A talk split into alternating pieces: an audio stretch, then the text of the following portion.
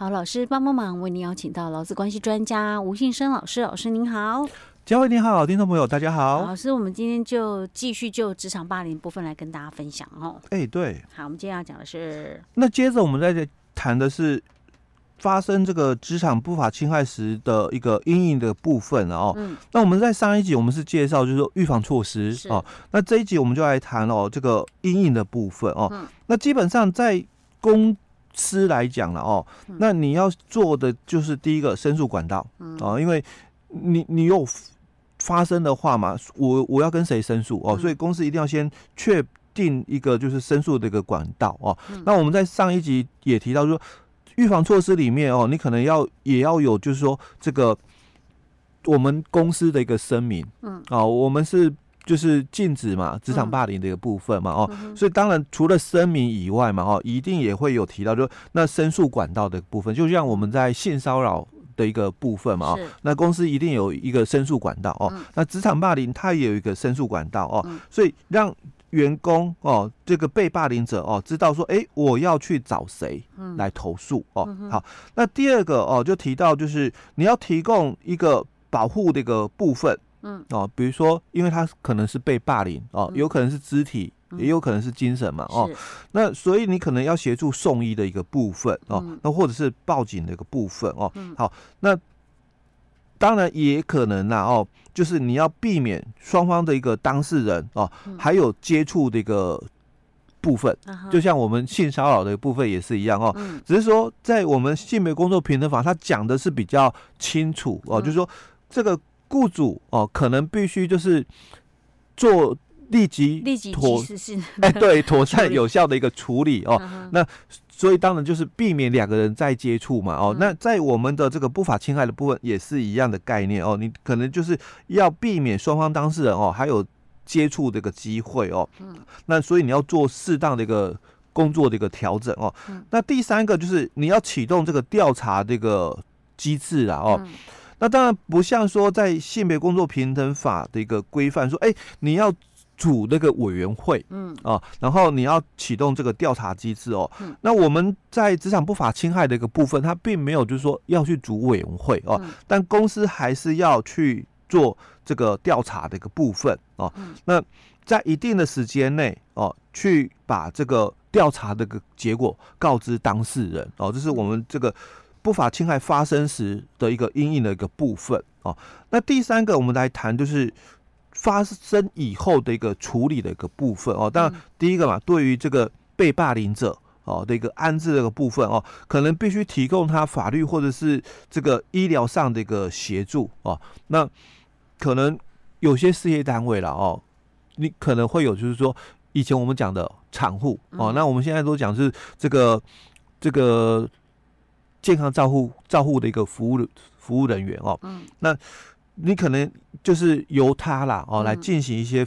这个就是沟商心理的一个智商的一个部分哦，那沟通以后哦再给予适当的其他的一个协助哦。好，那第二个对于加害者的一个惩罚的部分哦，所以在前面我就谈到了哦，说这个惩罚的部分可能我们在主管机关的范本里面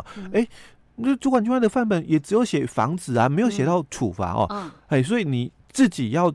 在你的工作规则哦，不是在工作守则哦，是在工作规则哦，去制定所谓的惩罚条款哦。那再来第三个部分哦，就是你要去做检讨与改善哦，那避免再有类似的情形发生哦。那第四个就是把相关的一个资料建档。那保存好哦。那在我们的这个设施规则里面哦，他说这个资料哦，至少要保留3年哦。那哪些资料哦？就是调查的报告、教育训练的记录、会议的记录、通报的相关这个讯息哦，这些东西你至少要保留3年以上。教育训练记录是指、就公司有没有做这个？预防这个措施里面哦，那我们就有提到说，那你公司应该要办理啊，这个教育训练哦，那你有没有做这个防止的一个计划？当然，公司要有把这些的这个训练的课程，可能照片啊，哦，或签到的一些文件资料哦，你至少要保留3年以上。OK， 好 ，OK， 好。因为我刚才有说，它资料确实保存是指说发生事情之后的那些相关资料。哎、欸，这个是哦，那预防的一个部分也是要保留的哦。OK， 好，所以这个是有关于那个。我们讲的那个就是执行职务遭受不法侵害的预防计划里面，那个有相关的一些指引跟参考，就是大家可以参考一下哈、欸，就是企业可以参考一下这样的一个做法。好，那接着我们就来谈哦，那如果有发生这个职场霸凌的话哦，那相关的一些法律责任哦，那我们在上一集哦，佳慧就有提到哦。那他是不是有处罚哦？所以我们上一集有介绍，治安法哦会有处罚3到15万的部分哦。那在性别工作平等法哦38条之一也有处罚哦，因为你是性骚扰的话哦，法规就不一样哦。啊，但是都属于职场霸凌的部分，因为是。性骚扰有2种嘛，一种是交换式的一个性骚扰哦，一种是敌意环境的一个性骚扰哦。那这种敌意环境的性骚扰哦，就跟我们的这个职场霸凌的定义是一样哦。可是性别工作平等法它的处罚比较重、哦，哎、欸、对，所以你有可能虽然是你感觉好像不是，感觉我们觉得不太像传统的。定义的性骚扰，可是它有可能是属于性骚扰的一种，欸、那就会适用性别工作平等法，那会被处罚的那个程度，对，就会比较重，对，大概就10万起跳、哦，10到50万的一个处罚的部分哦。Okay， 好，那因为雇主哦没有防止这个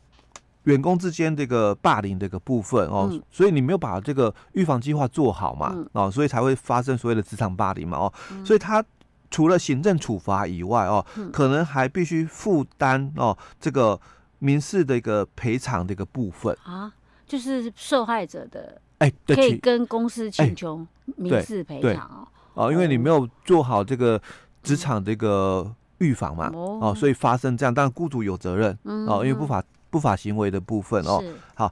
那另外哦，我们也有提到，就是前面几集我们提到说这个。被霸凌的劳工、因为这个算是职场忧郁嘛、算是那个职业灾害嘛所以他当然可以去申请劳保的一个给付只是说劳保的给付金额啦雇主可以拿来抵充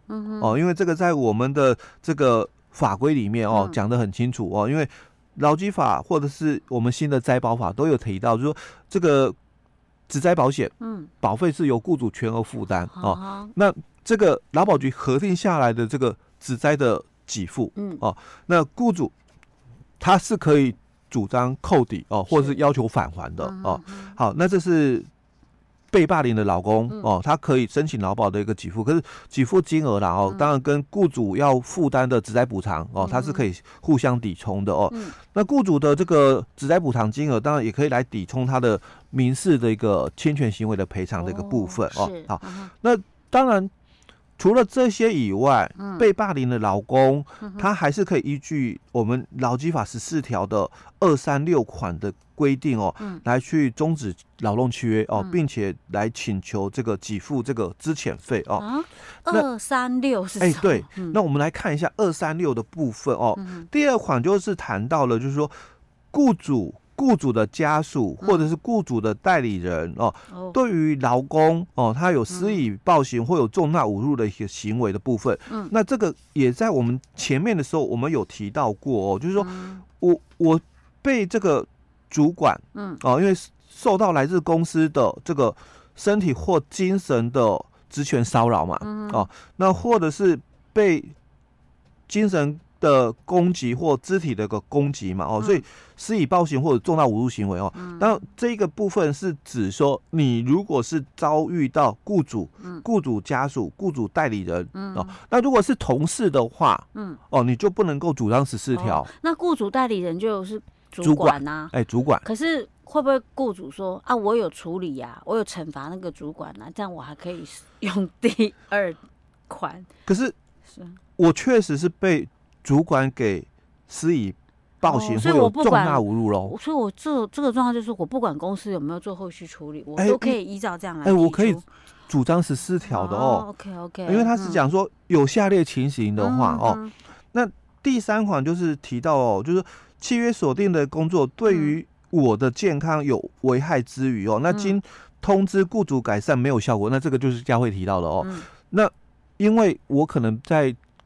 工作场所里面，我遭遇到了除了主管以外，或包括同事的一个职场的一个霸凌哦。好，所以我有跟公司反映了，那公司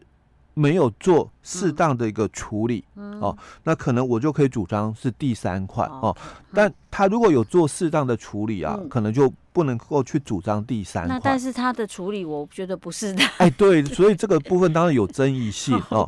那再来就是第六款的部分哦。那第六款的部分就提到，就是说雇主他有违反劳动契约或者是劳工法令哦，自由损害劳工权益之余哦，所以我们刚刚谈到了嘛，治安法的一个规定哦，所以雇主如果有被受到行政处罚了，